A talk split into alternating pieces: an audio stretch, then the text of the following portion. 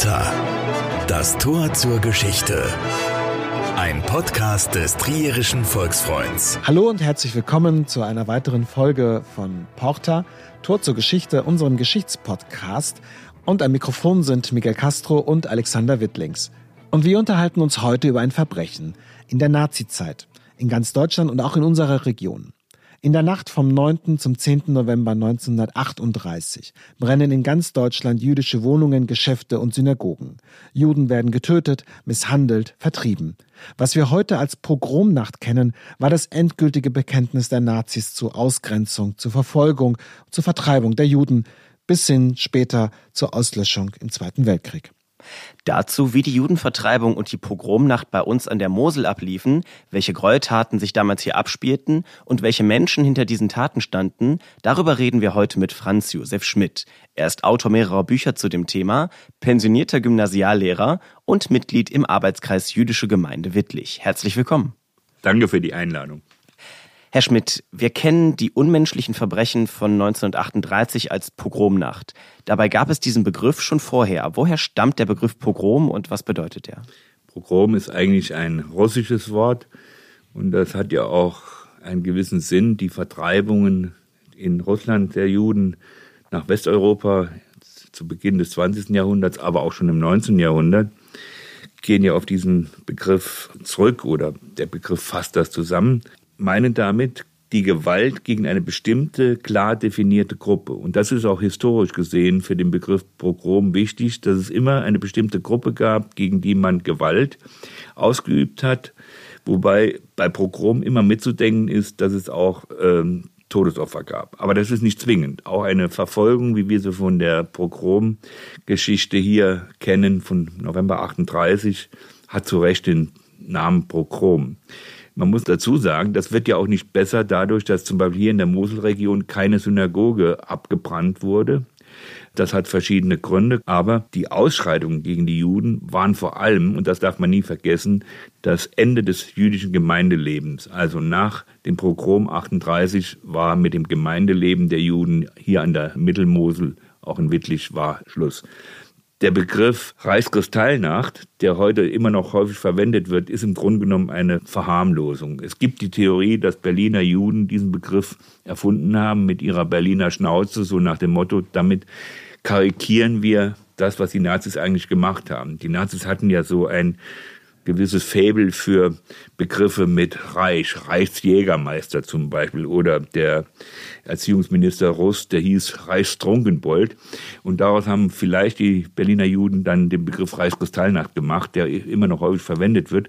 Die Nazis selber haben nur von der sogenannten Judenaktion gesprochen. Und das ist auch interessant, dass sich in Prozessakten nach dem Krieg dieser Begriff Judenaktion immer wieder findet, weil man offenbar nahtlos von der NS-Zeit zu der Zeit der Bundesrepublik an diesem Begriff festgehalten hat, beziehungsweise diesen Begriff zu wenig reflektiert hat. Also Judenaktion ist NS-Jargon pur. Der Begriff Reichskristallnacht ist natürlich letztlich eine ungeheure Verharmlosung. Es ist ja nicht nur Glas zu Bruch gegangen, sondern vor allen Dingen sind Menschen geschädigt worden. Und getötet worden auch. Und getötet worden. Und dazu gab es äh, ja lange Zeit, das konnte man in den Nachrichten bis vor einigen Jahren immer wieder hören, so die Zahl von 91 Todesopfern aus dieser Nacht. Äh, das waren, muss man wissen, die Zahlen vom obersten Parteigericht der NSDAP. Äh, es gibt mittlerweile eine umfassende Studie von Meyer Schwarz, das ist ein israelischer Forscher, die haben sich diese Opferzahlen mal genauer angeschaut und die kommen auf insgesamt etwa 800 Opfer, also deutlich mehr, weil zum Beispiel nach dem Pogrom viele Juden Selbstmord begangen haben. Die Zahl ist also wesentlich höher anzusehen. Auch die Zahl der zerstörten Synagogen wird von dem Forschungsteam von Meyer Schwarz mit 1400 angegeben. Mittlerweile sind diese Dinge auch wirklich besser erforscht und es geht eigentlich gar nicht, dass man einfach diese Zahlen aus der NS-Propaganda weiter äh, fortschreibt. Und Verfolgung von Juden hat es in Deutschland ja auch schon früher gegeben, ja auch schon im Mittelalter. Hier in Trier hat es ja auch einen Pogrom gegeben, ja. 1347, glaube ich. Ja. Ähm, aber die Juden waren ja dann in den Jahrzehnten vor Hitlers Machtergreifung in Deutschland emanzipiert, wie man das immer so ausdrückt. Das heißt, sie waren integriert in dem Zusammenhang. Wie sah es damals aus? Äh, natürlich hat sich die Situation der Juden im 19. Jahrhundert wesentlich gebessert. Ich will mal so ein paar Dinge nennen. Der Code Napoleon zum Beispiel hat dazu geführt, dass die Juden ähnliche Rechte bekamen wie von der Französischen Revolution äh, propagiert. Aber man muss natürlich davon ausgehen, dass das noch keine umfassende Gleichstellung der Juden war. Ein wichtiger Akt in diesem napoleonischen Prozess war, dass die Juden zumal bürgerliche Familiennamen bekamen. Also 1808 sind die Wittlicher Juden beispielsweise 68 an der Zahl auf das Bürgermeisteramt gegangen und haben dann dort neben ihrem hebräischen Namen oder Synagogenamen einen bürgerlichen Namen angenommen. Das war manchmal nach dem Beruf, manchmal nach irgendeiner Familiengeschichte. Aber es gab auch Leute, die hießen dann Beermann, Beermann. Die haben sich da nicht viel Gedanken gemacht. Aber das war natürlich für die Verwaltung insgesamt wichtig, dass man einen bürgerlichen Namen hatte. Interessant ist natürlich, dass die Nazis dann später diese Vornamen der Juden zum Beispiel Friedrich hieß oder Siegmund, dass man das verboten hat. Das waren zu deutsche Namen, deswegen gab es dieses Verbot. Dann im Januar 1939 wurden die Juden ja auch stigmatisiert, indem Frauen den Zusatznamen Sarah und die Männer den Zusatznamen Israel annehmen mussten. Die Gleichberechtigung der Juden ging natürlich weiter im 19. Jahrhundert. Zum Beispiel das preußische Toleranzedikt von 1812 hat den Juden weitere Möglichkeiten geboten, zum Beispiel, dass sie bestimmte Berufe ergreifen durften, die sie vorher nicht ergreifen durften. Allerdings muss man auch hier die Einschränkung sehen, die Zünfte haben nach wie vor verboten, dass Juden aufgenommen wurden und vor allen Dingen das Militär hat äh, da klare Grenzen gesetzt. In Juden war bis 1871 eine militärische Laufbahn überhaupt nicht möglich. Das hat sich erst in der Weimarer Verfassung dann geändert. Aber es haben viele Männer jüdischen Glaubens ja auch im Ersten Weltkrieg gekämpft. Das ne? ist eine ganz Heer, ne? interessante Geschichte. Das wollten die nationalistisch Gesinnten, und man muss davon ausgehen, um diese Zeit, Erster Weltkrieg, gab es etwa 400 völkische Gruppen in Deutschland. Die haben damit große Probleme gehabt und auch die Militärs selber. Und da gab es ja im Ersten Weltkrieg diese sogenannte Judenzählung 1916 weil der Vorwurf im Raum stand, die Juden würden überwiegend in der Etappe, also hinten, nicht an der Front, dienen, wenn überhaupt. Und dagegen haben sich die jüdischen Verbände natürlich gewehrt und haben letztlich auch die Unrichtigkeit dieser Behauptung, dass die Juden Drückeberger sind, belegen können. Diese Judenzählung wurde dann auch vom Militär nicht veröffentlicht, weil das für sie genau das Ergebnis gebracht hat, was sie nicht wollten. Und die jüdischen Verbände, also der Zentralverein oder der Abwehrverein, die haben dann nach dem Krieg zeigen können, dass die Juden prozentual die gleichen Opfer gebracht haben im Ersten Weltkrieg wie die nicht-jüdischen Deutschen. Und rechtlich waren sie ja dann in der Weimarer Republik spätestens, also in den Jahren vor der Machtergreifung der Nationalsozialisten dann ja auch gleichgestellt. Sie waren ja dann ja auch in verschiedenen Berufen aktiv. Es gab Anwälte jüdischen Glaubens, es gab äh, Ärzte, ähm, sie waren auch vertreten im Handel. Ähm, aber es hat ja auch immer diesen Antisemitismus ja auch gegeben, diesen äh, mal stärker, mal schwächer ausgeprägten. Äh, es hat immer auch diese Hetze gegeben. Und dann kommen 1933 dann also die Nationalsozialisten an die Macht. Und vielleicht können Sie uns ein bisschen erklären, wie es denn mit den Nationalsozialisten hier in der Region bei uns aussah, bevor sie an die Macht gekommen sind. Vielleicht können Sie uns da ein Beispiel nennen. Da kann ich Ihnen äh, ein Beispiel nennen, zum Beispiel aus der Region Wittlich. 1926 sind von Trier die ersten Nationalsozialisten nach Wittlich gekommen und wollten dort eine Propagandaveranstaltung durchführen. Da haben die Wittlicher Juden sich zusammengeschlossen und haben diese Nazitruppe regelrecht aus der Stadt gejagt. Das haben die Nazis übrigens in Wittlicher Juden nie vergessen. 1937 gab es eine Schrift, wo man an diese Vertreibung, an diese Niederlage erinnert hat. Jetzt war man natürlich an der Macht und hat das Ganze ganz anders ausgeschlachtet. Und die ersten NSDAP-Ortsgruppen hier an der Mosel, die wurden schon 1928, zum Beispiel in Enkirch, das war so eine Hochburg für die Nazis, gegründet. Und dann sind 1929 in Mülheim, in Feldenz weitere Gruppen dazugekommen. Die NSDAP-Ortsgruppe in Wittlich ist 1930 gegründet worden, wobei man wissen muss, dass im Sommer 1930 die Rheinlande ja wieder frei waren von der französischen Besatzung. Das heißt, vorher mussten die Nazis mehr oder weniger so im Untergrund wirken, aber als dann die Besatzungszeit zu Ende war, das haben die richtig loslegen können hier und dann sind die Mitgliederzahlen auch in diesen Gruppen gestiegen. wobei die Wittlicher Nazis hauptsächlich starken Zulauf hatten von den preußischen Beamten, die in der Strafanstalt waren. Also die Wittlicher Strafanstalt sind ja zu Beginn des 20. Jahrhunderts gegründet worden. Und im Laufe der Zeit wurde das ja immer größer. Heute ist das ja das größte Gefängnis in ganz Rheinland-Pfalz. Und da hat man überwiegend aus dem protestantischen Preußen Beamte angefordert. Und die waren fast alle in der SA dann später in der NSDAP. Und die haben schon einen Großteil der Wittlicher NSDAP-Ortsgruppe ausgemacht. Das heißt jetzt nicht, dass die Wittlicher da selbst nicht auch Mitglieder waren, ganz im Gegenteil. Aber die Protestanten waren in dieser frühen Phase für die Nazi-Ideologie doch anfälliger als die Katholiken. Das hing ja damit zusammen, dass die Zentrumspartei zum Beispiel in Wittlich immer eine klare Dominanz hatte. Die Zentrumspartei war die Partei der Katholiken. Die hatte auch in dieser katholischen Bevölkerung natürlich klaren Rückhalt gehabt. Und ähm, dann kommen die Nazis 1933 an die Macht. Was hat sich da in Wittlich und an der Mosel verändert und was hat das für die jüdische Bevölkerung bedeutet? Der erste große Einschnitt war der 1. April 1933. Das war dieser reichsweite Boykotttag, der in Wittlich auch zelebriert wurde von den Nationalsozialisten. Die haben sogar diesen Boykott, der ursprünglich auf einen Tag begrenzt war, noch einen Tag verlängert, allerdings dann ohne diese Schilder. Und die standen dann vor den jüdischen Geschäften, kauf nicht bei Juden, das sind Blutsauger und was man alles so kennt. Und das ist auch in der Erinnerung der Wittlicher Juden ein sehr zentraler Einschnitt gewesen. Also aus etlichen Briefen von Wittlicher Juden, die damals noch Jugendliche waren, kann man einfach sehen, wie zentral dieser Einschnitt war, was das Zusammenleben mit den nichtjüdischen Freunden in der Schule anging. Das war einfach eine Zäsur, wobei das natürlich von der Auswirkung noch lange nicht die Dimension hatte, wie das später beim Pogrom war. Aber so diese Generation der damals Jugendlichen, die erinnert diesen 1. April in, in zentraler Weise. Also da ist zum Beispiel eine Frau aus Wittlich, die Trude Wolf, die schreibt, die war auf der Ursulinenschule, von den Schwestern nach Hause geschickt wurde. Das war über unsere Anweisung von oben, dass die jüdischen Kinder früher aus der Schule nach Hause mussten. Unter so einem Transparent in ihr Elternhaus gegangen ist. Sie hatten ein Schuhgeschäft am Markt, dass sie enorme Angst hatte, weil da die Nazis mit ihren schwarzen Stiefeln standen, darunter durchzugehen. Und dann fragt sie, wer hilft mir denn, wer steht denn auf meiner Seite?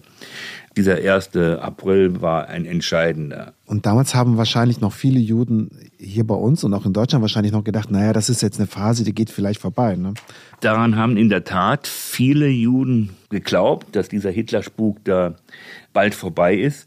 Es gab auch jüdische Weltkriegsteilnehmer, da gibt es ein berühmtes Foto aus der Kölner Gegend, die sich mit dem Eisernen Kreuz vor ihr Geschäft gestellt haben und damit demonstriert haben, dass sie für Deutschland gekämpft haben und dass sie diese Aktion überhaupt nicht akzeptieren. Aber das hat sie ja letztlich nicht geschützt.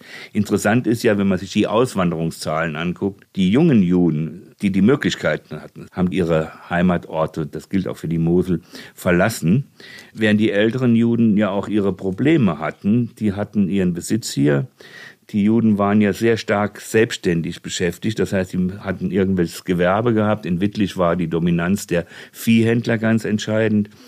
Die hatten ihren Landbesitz, auch wenn das nicht sehr umfangreich war. Für die war natürlich dieses Weggehen aus der Heimat sehr viel problematischer als für Junge, die gerade mit der Schule fertig waren oder die auch von der Schule weggehen mussten, weil es dort auch schon Radikalisierungstendenzen gab, 32, 33. Da gibt es so eine bekannte Geschichte. Der Kurt Ehrmann war ein junger Jude, der hatte an die Schule einen Revolver aus dem Ersten Weltkrieg von seinem Opa mitgebracht, weil er sich von Mitschülern, die schon damals sich der Hitlerjugend zugewandt hatten, bedroht fühlte. Dann gab es so ein Gerangel, da hat sich ein Schuss gelöst, der ist zum Glück in die Decke eingeschlagen, es gab keine Verletzte, aber der Kurt Ehrmann musste die Schule dann verlassen. Und er ist dann noch ein Jahr in der Eifel auf dem Gymnasium gegangen. Dann wurde sein Onkel in Dachau ermordet. Und dann hat er gesagt, jetzt ist Schluss, jetzt muss ich Deutschland verlassen. Der ist dann in den nächsten Zug gestiegen, ist nach Saarbrücken gefahren und dann nach Paris. Und dieser Kurt Ehrmann, das schreibt er so schön, hat in Saarbrücken im Bahnhofsrestaurant die Begegnung seines Lebens gehabt. Da hat er nämlich ein Seelachsfilet gegessen und da ist bei ihm die Entscheidung gefallen, ich werde Koch. Und dann ist er nach Paris und hat bei dem Lugo, das war ein bekannter Koch damals, eine Ausbildung gemacht und ich kürze die ganze Sache ein bisschen ab. Als er dann in Amerika war, war er über 20 Jahre Chefkoch im Waldorf Astoria Hotel, hat sämtliche Päpste, die Amerika besucht haben, bekocht und hat die amerikanischen Präsidenten bekocht. Im Krieg wurde er eingezogen, kam er nochmal nach Wittlich, so gegen Kriegsende. Da hat man von ihm Persilscheine, das waren so Leumundszeugnisse gewollt. Da kamen also Leute, die ihm früher auf gut Deutsch gesagt einen Arsch getreten haben und wollten so eine Bescheinigung haben, dass sie doch gute Deutsche waren und keine Nazis. Und dann hat der Kurt Ehrmann entsprechend darauf reagiert. Kurt Ehrmann war ein sehr heimatverbundener Mensch. Wir haben den mal in New York in seinem Waldorf Astoria Hotel besucht. Da hat er direkt auf Wittlicher Blatt angefangen. Da habe ich gesagt, tut mir leid, Kurt, kann ich nicht, bin kein ureigener Wittlicher. Aber der hat Wittlich schon die Treue gehalten. Der hat immer wieder so Freunde von Wittlich nach Amerika auch eingeladen. Er ist noch ein Jahr vor seinem Tod inkognito nach Wittlich gekommen, hat sich noch einmal sein früheres Elternhaus angeschaut, hat einen Rosenstock, den er als Schüler okuliert hat, nochmal gesehen. Das weiß ich von seiner Nichte und ist dann, ohne mit irgendeinem Kontakt aufzunehmen, äh, wieder zurückgefahren und ist dann gestorben. Das ist so ein Ein-Dollar-Mann. Der hat in einer ganz kleinen Wohnung mit zwei Zimmern gewohnt, und hat Geld verdient wie verrückt, aber der hat nichts gebraucht. Der hat nur gekocht, auf gut Deutsch gesagt. Und das ist einer, der überlebt hat, ne? Ja, also der zum Glück, ne? Weil Sie haben ja auch ein Buch hier mal äh, geschrieben, Spätes Erinnern, ein Lesebuch zu Verfolgten und Opfern der Diktatur aus Wittlich und Umgebung. Es haben viele halt diese Zeiten nicht überlebt. Und äh, 33, der Boykott war ja nur der Anfang. Aber auch vor der Pogromnacht gab es schon Aktionen gegen jüdische Mitbürger. Ja, und zwar haben die Nazis das verharmlosend auch Einzelaktionen genannt. Das waren Aktionen, die eigentlich in allen Dörfern in der Region stattgefunden haben. Zum Beispiel, dass an den Ortseingängen Schilder standen, in diesem Ort sind Juden nicht erwünscht. Dass diese Schilder natürlich eine Provokation waren, aber auch ein echtes Berufshindernis für die jüdischen Händler, zum Beispiel für die Viehhändler, die ja in die Dörfer gehen mussten. Das gab es an fast allen Orten seit 1934. Dann gab es die Verbote, Schwimmbäder zu benutzen. Das gab es in Wittlich 1936, das gab es in Losheim. Wobei das auch interessant ist, wie das von den Nazis begründet wurde. Und da kann man den tief rassistischen Charakter dieser Ideologie sehen, dass ein Arier, also ein Nichtjude, in ein Schwimmbad, wo vorher ein Jude gebadet hat, deswegen nicht rein darf, weil er sich dann verunreinigt. Also das ist eigentlich kaum zu verstehen. Ähnlich war ja auch dieses Blutschutzgesetz 35 dann begründet wegen Rassenverunreinigung. Was ist das Blutschutzgesetz? Das ist, sind die Nürnberger Gesetze vom 12. September 1935, wo die Ehen zwischen Juden und Deutschen verboten wurden und damit Juden praktisch zu Bürgern zweiter Klasse wurden. Zu diesen Einzelaktionen gehörte natürlich das, und das war in der Mosel häufig der Fall, dass ziemlich regelmäßig in jüdischen Häusern die Fensterscheiben eingeworfen wurden, dass die Nazis 1935 etwas gemacht haben, was wirklich auch interessant ist. Das waren sogenannte Zuzugsverbote, dass kein Jude sich mehr in einem Ort der Region hier, also jetzt rede ich vom Kreis Bernkastel-Wittlich, ansiedeln darf, dass er also praktisch keine Möglichkeit mehr hat, da auch ein Gewerbe aufzumachen oder überhaupt Wohnung zu nehmen. Das war eine Geschichte, die der Kreisleiter Losen, der immer so als harmlos dargestellt wurde, initiiert hatte. Und das war eine Sache, die dann auch vom Regierungspräsidenten in Trier gestoppt wurde, weil das einfach nicht nach der damaligen Gesetzeslage möglich war, dieses Zuzugsverbot. Aber ich kenne Fälle, dass Leute, die eigentlich noch nach Wittlich noch mal kurz zurückkommen wollten, um ihre Immigration vorzubereiten, dass die sich nicht mehr getraut haben, dann den Ort aufgrund dieses Zuzugsverbots überhaupt noch zu betreten. Und diese Maßnahme, weil sie halt illegal war, haben die Nazis dann stillschweigend im Herbst 1935 nochmal zurückgenommen. Warum stillschweigend? Weil sie was gemacht haben, was falsch war und sie wollten sich nicht blamieren. Und deswegen hat der Landrat von Wittlich sogar geraten, macht das in aller Ruhe, dann darf kein Aufhebens geben. Und so hat man das dann auch im Stadtrat nochmal zurückgenommen. Eine schlimme Zeit seit 1933. Es sind ja auch viele äh, Juden damals ja auch geflohen. Wer konnte, denn es haben ja auch nicht alle Staaten längst alle aufnehmen wollen. Das war ja auch eine finanzielle Geschichte. Und 1938 leben aber immer noch Hunderttausende Menschen in Deutschland jüdischen Glaubens. Das ist ja eh verrückt, das als Rasse zu interpretieren, muss man hier mal kurz anmerken. Ja, also wer ist Jude, was ist Jude? Das ist eine verquere Logik der Nazis. Aber Herr Castro, das ist schon wichtig. Der Antisemitismus der Nationalsozialisten, das war im Gegensatz zum Antijudaismus, der in der katholischen Kirche weit verbreitet war, war das ein rassistischer Antisemitismus. Man muss noch eins deutlich sagen, weil das immer wieder zu lesen ist, die Juden wären wegen ihres Glaubens verfolgt worden. Ich habe schon Transparente gesehen in Fotodokumentationen, da steht, der Glaube, die Religion ist uns egal, allein was zählt, ist die Rasse. Das heißt, ob die Juden fromm oder nicht fromm waren, war ja völlig egal. Entscheidend war die Rassendefinition. Auch nach den Nürnberger Gesetzen, da gab es ja Halbjuden, Vierteljuden. Diese Rassendefinition, das war das Entscheidende für die Verfolgung der Juden. Also seit 1933 werden also die Juden in Deutschland mehr und mehr entrechtet. Sie werden verfolgt, sie werden vertrieben. Und dann gibt es Ende Oktober 1938 einen Vorfall in Paris. Ein junger Mann, 17-jähriger Herschel Grünspann, erschießt einen Botschaftssekretär der deutschen Botschaft in Paris. Und das löst dann den Pogrom aus. Also genau genommen war dieses Attentat von Paris auf den Botschaftsrat war am 7. November 1938, also zwei Tage bevor die Pogrome dann losgingen. Man muss allerdings wissen, was war der Grund. Ich will damit das Attentat nicht rechtfertigen, aber die Eltern von Herschel Grünspan, der war damals 17 Jahre alt, die waren Teil der Gruppe von 17.000 polnischen Juden, die vom Deutschen Reich ausgewiesen wurden. Die polnische Regierung ließ die nicht ins Land. Die waren also praktisch bei schlechten Bedingungen im Niemandsland zwischen Deutschland und Polen.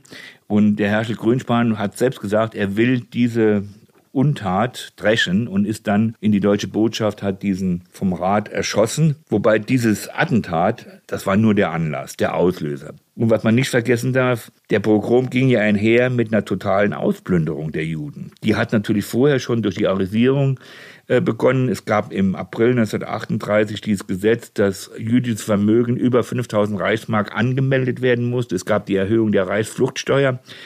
Die ganze Ermordung der europäischen Juden muss immer im Zusammenhang mit Ausraubung gesehen werden. Das heißt, es ging nicht nur um die Menschen, es ging auch um den Besitz. Und es gibt ja dieses interessante Zitat von Göring, der hat auf einer Konferenz am 12. November, hat er gesagt, mir wäre es lieber gewesen, ihr hättet 100 Juden erschlagen, als solche Sachwerte zu zerstören.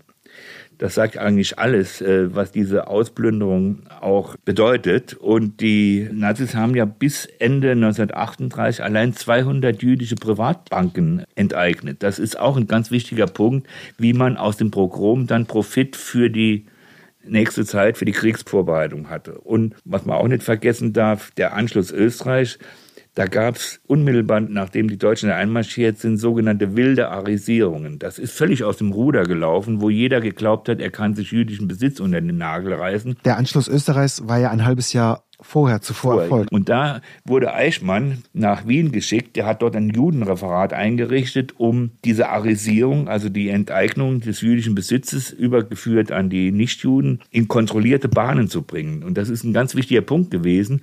Nach diesem System hat man das dann auch nachher in Deutschland gemacht. Wenn Sie in dem Zusammenhang von Arisierung sprechen, was genau versteht man darunter? Arisierung ist ein umfassender Begriff, also ich setze ihn immer in Anführungszeichen, das ist die Enteignung von jüdischem Besitz. Das kann sich auf Häuser beziehen, auf Geschäfte, das kann sich auch auf Gemälde, auf Kunstwerke beziehen. Es gibt ja da bis in die Gegenwart Verfahren, diese Raubkunst zurückzuerstatten. Und der Begriff an sich ist schon ein bisschen problematisch. Ich weiß von Historikern, dass die diesen Begriff eigentlich gar nicht gern verwenden, weil er vielleicht auch zu harmlos klingt, aber es ging letztlich um die Enteignung. Und was ist konkret im November 38 an der Mosel passiert in der Pogromnacht? Das ist mit Fontane zu sagen ein sehr weites Feld, aber ich will gerne mal so ein paar Beispiele nennen. Grundsätzlich war der 10. November, das war also der Folgetag, der Tag, wo an der Mosel die Pogrome gegen Juden stattgefunden haben. Es gab schon in anderen Orten nächtliche Übergriffe, in großen Städten hauptsächlich. Es gab sogar im Raum Kassel schon direkt nach dem 7. November, nach dem Attentat, also am 8. November, äh, im ganzen Raum Kassel Übergriffe auf jüdische Einrichtungen. Aber hier an der Mosel war das eigentlich der 10. November. Wichtig auch, das war alles am helllichten Tag, während ja in vielen großen Städten im Schutz der Dunkelheit auch diese Dinge abgelaufen sind. Hier war das Aktion am hellen Tag. Es gibt ein Beispiel, das eventuell herausfällt. Das ist nämlich in Neumagen. Zumindest mal in den Prozessakten wird dort immer der 11. November angegeben. Das heißt, noch einen Tag später. Der Hintergrund ist der, dass die Ortsgruppe der NSDAP in Neumagen zunächst gar nichts machen wollten. Die bekamen zwar von dem Kreisleiter Mühlenbach den Auftrag, was zu machen, und die haben erst die Aktion in Gang gesetzt, als der Mühlenbach mit Gestapo-Leuten persönlich im Ort erschienen ist. Und dann ging es richtig los, äh, genauso wild wie in vielen anderen Orten. Wer ist denn da zum Beispiel konkret betroffen gewesen? Man muss ja wissen, zu diesem Zeitpunkt haben in den meisten Orten im Vergleich zu vorher nur noch wenige Juden gelebt. Also das waren in Neumagen vielleicht eine Handvoll Juden, die da noch gelebt haben. Das war in Feldens beispielsweise noch drei Familien. Auch in Mülheim, in Wittlich waren es vermutlich noch 40 Juden, die da gelebt haben. Das hing ja damit zusammen, dass durch die gesamten Druckmaßnahmen seit 33 Abwanderung schon in hohem Maße stattgefunden hat. Das muss man unterscheiden. Es gab die sogenannte Binnenwanderung. Das heißt, nach 33 sind viele Juden in größere Städte gezogen. Also für die Wittlicher Juden war das hauptsächlich Köln und Frankfurt. Auch weil man gedacht hat, in der Großstadt besser klarzukommen als in so einem Dorf. Wirklich war ja sowas wie ein größeres Dorf, wo jeder jeden kannte. Also es gibt zum Beispiel die jüdische Familie Ehrmann, Besitzer der Chemiefabrik, das war einer der größten Arbeitsgeber am Ort.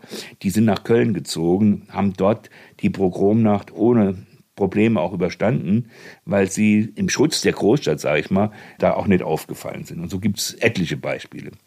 Aber diese Binnenwanderung war natürlich keine Rettung. Also von den über 80 Juden, die in Wittlich geboren wurden oder in Wittlich gelebt haben, äh, die dann deportiert und ermordet wurden, ist etwa die Hälfte aus anderen Städten, Frankfurt, Köln oder sonst wo deportiert worden. Also wie gesagt, das war nur eine vorübergehende Rettung. Ja, wie ist das abgelaufen? In der Regel bekamen die Kreisleiter einen Funkspruch von dem Gestapo-Chef Müller, wo klare Pogromanweisungen drin waren und diese Kreisleiter haben das dann an die Ortsgruppen weitergegeben, entweder an den Ortsgruppenleiter oder an den örtlichen SA-Führer. Und dann wurde das in Gang gesetzt. Und diese Pogromanweisungen, die waren recht klar. Also es ging darum, es äh, werden Aktionen gegen Synagogen gemacht es darf nicht gebrandschatzt werden, wenn arische, in Anführungszeichen, Häuser gefährdet sind.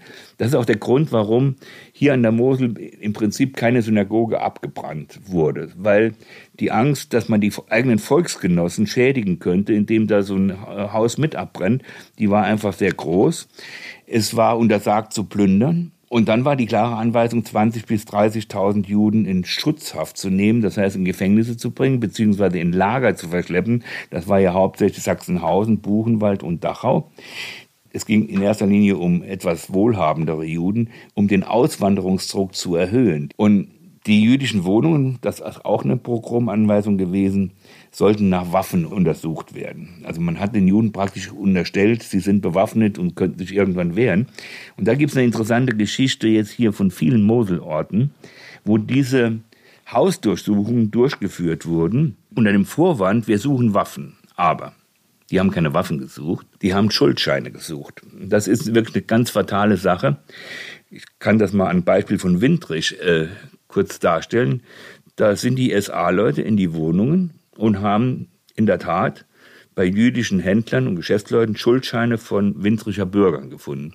Und da hat sich ein SA-Mann nach dem Krieg auch zu geäußert, der sagt, ich war total überrascht, was die Windricher bei diesem Moses da alles auf dem Kerbholz stehen hatten. Und dann kam die Anweisung, diese Schuldscheine, die man da einkassiert hat, müssen verbrannt werden. Und dann haben sie die direkt vor dem Haus von dem Moses auch verbrannt. Und diese Brandstelle haben sogar am Tag drauf Kinder gesehen und haben sich gefragt, was hat denn hier gebrannt? Das waren die Schuldscheine. Das hat, wie gesagt, dieser SA-Mann auch bestätigt. So was Ähnliches gab es auch in Feldens, wo man einen äh, Juden auch zusammengeschlagen hat, weil er gesagt hat, wir haben keine Waffen, das haben die nicht geglaubt, aber in Wirklichkeit haben die nach Schuldscheinen gesucht. Man weiß, das kann man an Beispiel wirklich wunderbar zeigen, jüdische Händler waren in vielen Dingen sehr großzügig mit ihren Kunden, haben in der Tat anschreiben lassen, Schuldscheine ausgestellt und nach dem Pogrom waren die dann in vielen Fällen weg und dann war die Sache halt erledigt. Früher hat man die Juden direkt totgeschlagen. Im Mittelalter, da waren die Schulden der Kurfürsten erledigt, aber das hat man halt beim Pogrom ähnlich gemacht. Und wer hat da mitgemacht? Waren das jetzt nur SA-Mitglieder?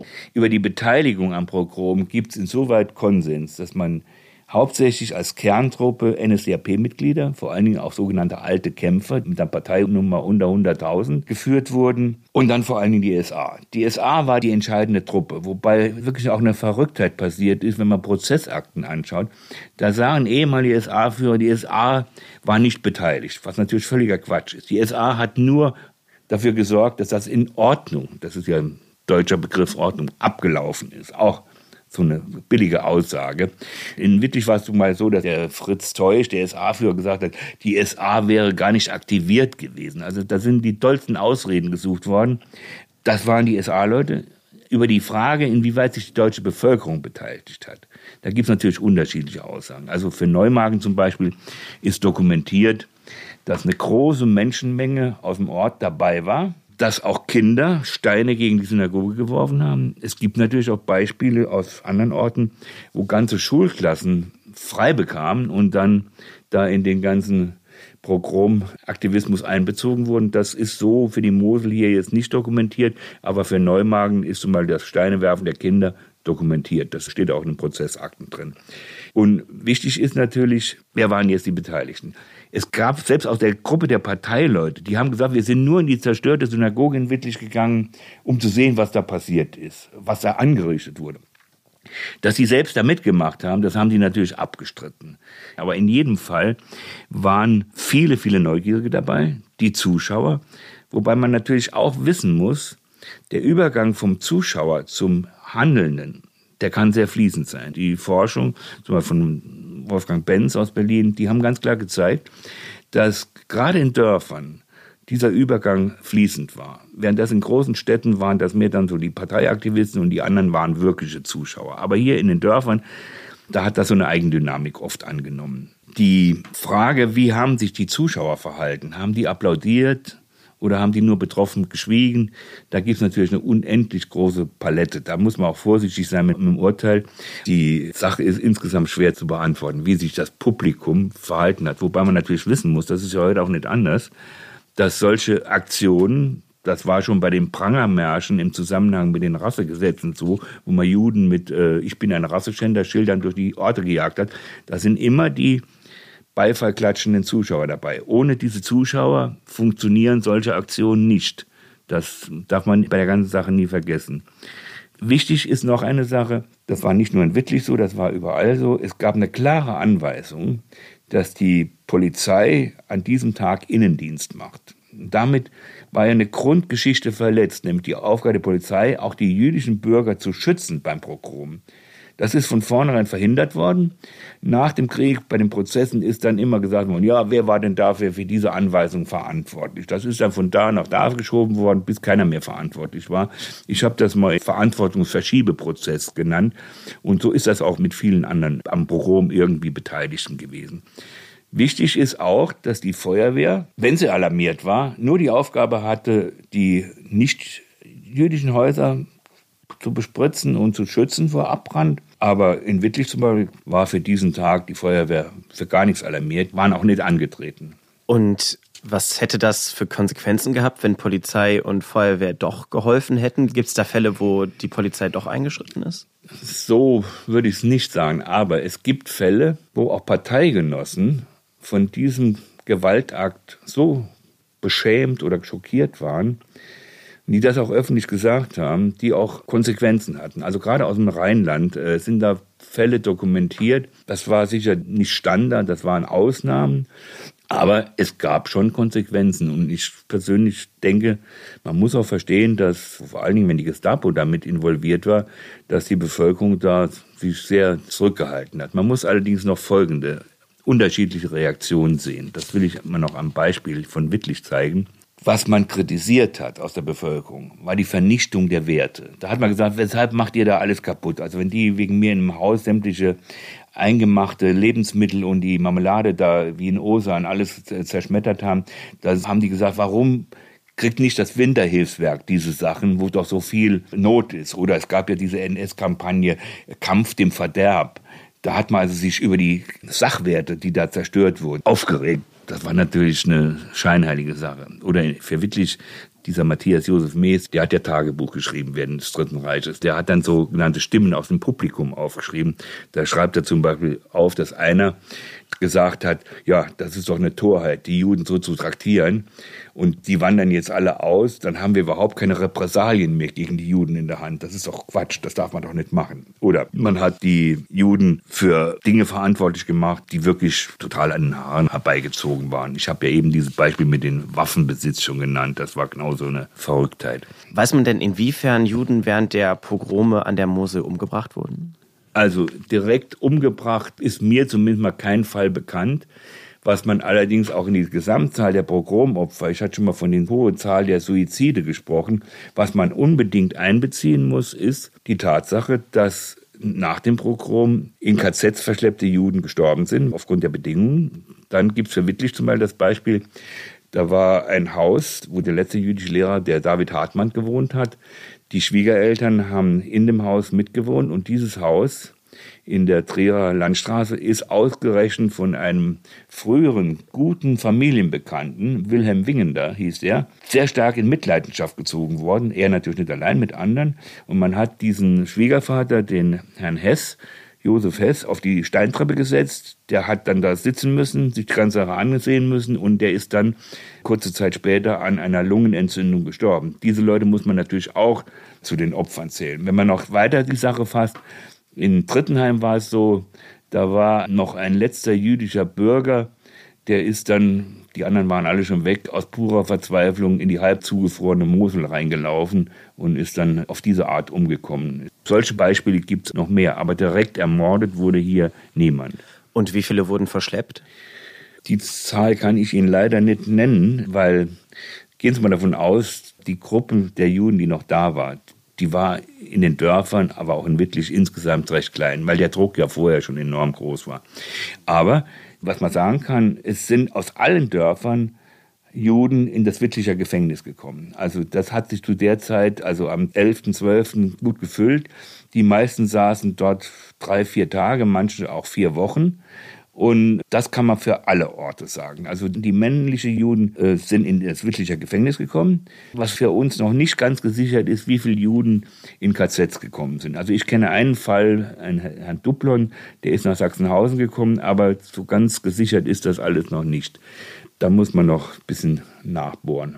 Also die Pogromnacht, oder besser gesagt die Pogromtage in der Nacht vom 9. auf den 10., am 10. und dann auch noch am 11. November 1938, haben ja letztendlich dann ja die Konsequenz gehabt, dass halt eben viele Juden damals dann aus Deutschland dann auch dann geflohen sind, gezwungen worden sind. Äh, wir wissen, wie das Ganze sich dann weiterentwickelt hat, bis zu den menschenverachtenden Maßnahmen im Zweiten Weltkrieg und zu den Todesfabriken.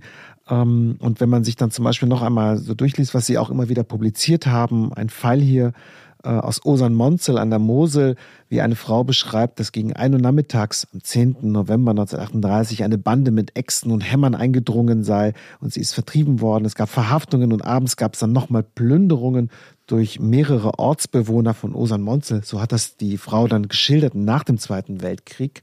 Und sie hat wahrscheinlich nicht erahnen können, was danach noch folgen würde. Ja, also was noch zu den Maßnahmen gehört hat, die Juden mussten ja eine Sühneleistung von einer Milliarde Reichsmark bezahlen an das Deutsche Reich. Sie mussten sämtliche Schäden an ihren Häusern, also soweit die sichtbar waren, nach außen an den Straßen aus eigenen finanziellen Mitteln selbst bezahlen und wiederherstellen. Was man auch weniger weiß, ist zum Beispiel, dass die Leistungen der Versicherungen nicht an die Juden gingen, sondern an das Deutsche Reich. Dann wurde zum 1. September 1939 sämtliches jüdisches Gewerbe verboten. Das heißt, auch kleine Betriebe durften nicht mehr existieren, Juden durften keine Betriebsführer mehr sein. Das war auch das Ende des jüdischen Viehhandels dann. Also in Wittlich war ja der Viehhandel bedeutsam, auch in anderen Orten an der Mosel. Und die Tatsache, dass dieser Viehhandel sich so lange Zeit gehalten hat, obwohl auch vorher schon Verbotsmaßnahmen waren. Zum Beispiel 1935 haben die Nazis Propaganda gemacht, der Wittlicher Viehmarkt ist judenfrei. Aber die Beziehungen zwischen Juden und äh, ihren nichtjüdischen Kunden, die haben dann doch bis 39 gehalten, aber dann hat man da endgültig äh, gestoppt. Es gab auch kaum noch jüdische Viehhändler. Im September 41 wurde dann dieses Judenabzeichen, der Judenstern, eingeführt zur Stigmatisierung. Ja, und Juden mussten in sogenannte Judenhäuser umziehen. In Wittlich gab es zwei, in der Oberstraße 54, 56. Da waren dann Juden wirklich auf engem Raum die noch da waren, zusammengefärscht. Und ich habe mal mit einem alten Mann gesprochen, der äh, Klempner vom Beruf war. Der wurde mal in dieses Haus gerufen. Da gab es einen Wasserhahn, den er dann repariert hat. Und er sagt, das war wirklich eine abenteuerliche Geschichte. Aber ich habe das dann gemacht, und äh, weil ich wusste, wie elend diese Menschen da auf engem Raum leben. Ja, und dann kam, was ganz wichtig ist, das Verbot, dass Juden aus kleineren Orten oder Städten wie Wittlich in Großstädte umziehen wollten. Das durften die dann nicht mehr, weil da war ja schon die Idee, es muss irgendwann mit den Deportationen losgehen.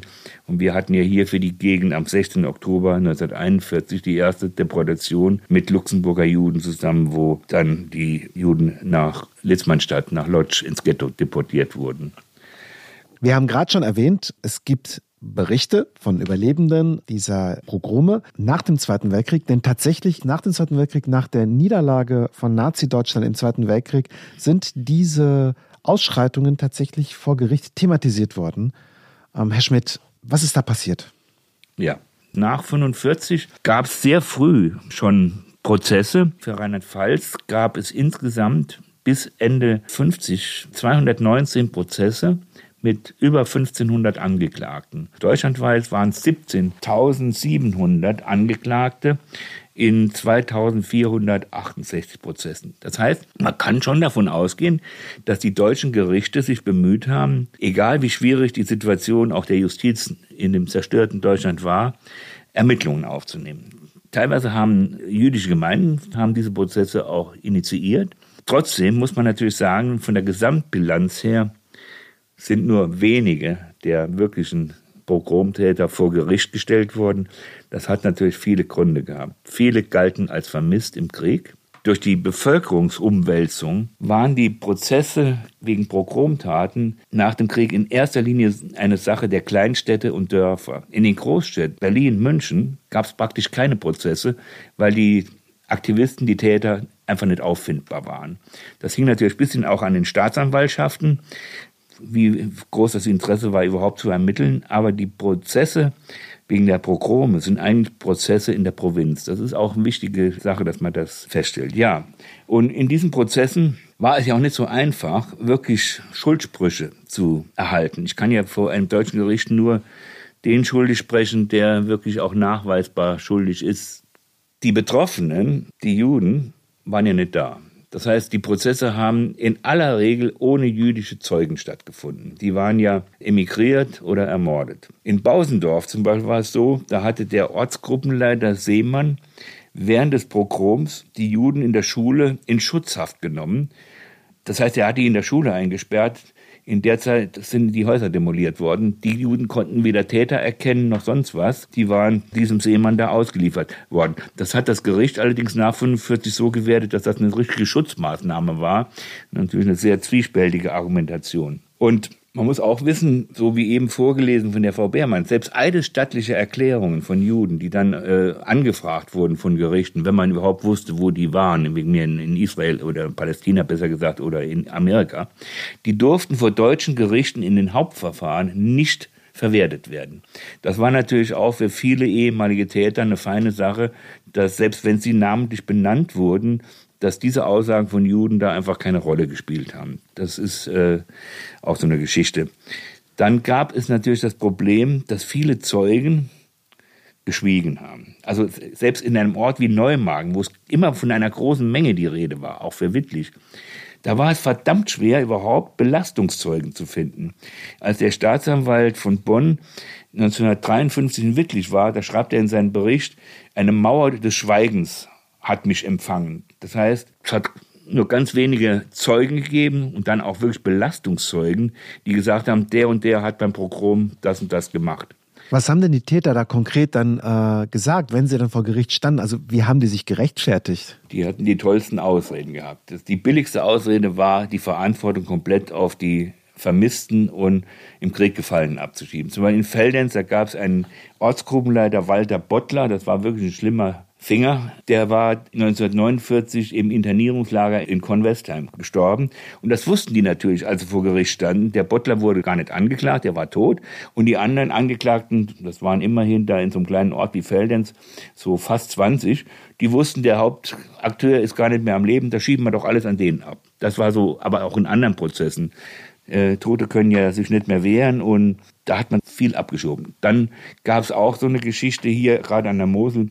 An einigen Pogromen haben Westwallarbeiter zweifellos eine Rolle gespielt. Also es gab hier bei Kordel einen Steinbruch von der Firma Lisa. Da waren viele Männer beschäftigt, die sind dann gerade mal nach Leiben und dann nach Drittenheim und haben da mitrandaliert oder auch in Neumagen, aber die waren ja auch nicht mehr auffindbar. Das heißt, für die deutsche Justiz war überhaupt die Ermittlung von Tätern mit großen Problemen verbunden. Und dann natürlich diese Hemmung, selbst wenn man etwas sagen konnte, gegen einen Mitbewohner aus dem Ort etwas auszusagen. Da muss man Folgendes wissen. Nach dem Krieg waren etwa 38 Prozent der sogenannten NSG-Verfahren, das waren die Verfahren wegen nationalsozialistischer Verbrechen, haben sich auf Denunziation bezogen. Das heißt, die einzigen Volksgenossen, die jetzt paar Jahre später vor Gericht standen, das waren gebrannte Kinder, weil Denunziation im Dritten Reich war sehr weit verbreitet. Auch hier, da gibt es unheimlich viele Beispiele für. Und die Denunziation wurde aber nie von der Partei gesetzlich angeordnet. Hätte man die Denunziation als Pflicht eingeführt, da wäre die ganze Ideologie von der Volksgemeinschaft irgendwo in die Luft geflogen. Das hätte ja nicht gepasst. Volksgemeinschaft heißt ja, dass man zusammenhält, davon abgesehen, dass man natürlich im Sinne der Inklusion, auch im Sinne der Exklusion gearbeitet hat. Das heißt, wer Jude war, wer Regimegegner war, hat sowieso nicht zur Volksgemeinschaft gehört. Und diese Denunziation, die ganze Gestapo hat nur funktioniert, weil die Denunziation im Dritten Reich funktioniert hat. Das heißt, diese Angst, überhaupt was auszusagen, das hing so ein bisschen damit zusammen, dass man aus der früheren Zeit wusste, was bedeutet das. Natürlich hat auch eine Rolle gespielt, dass sich so eine Volksgemeinschaftsideologie irgendwo fortgesetzt hat. So nach dem Motto, jetzt ist der Krieg vorbei, jetzt machen wir den großen Schlussstrich. Ich will mit meinem Nachbar, auch wenn ich da was weiß, keinen Stress haben, also äh, schweige ich da eher.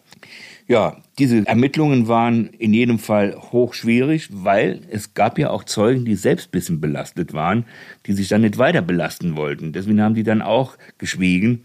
Und eine Mauer des Schweigens. Eine Mauer des Schweigens. So hat der Bonner Staatsanwalt das wirklich auf den Punkt gebracht.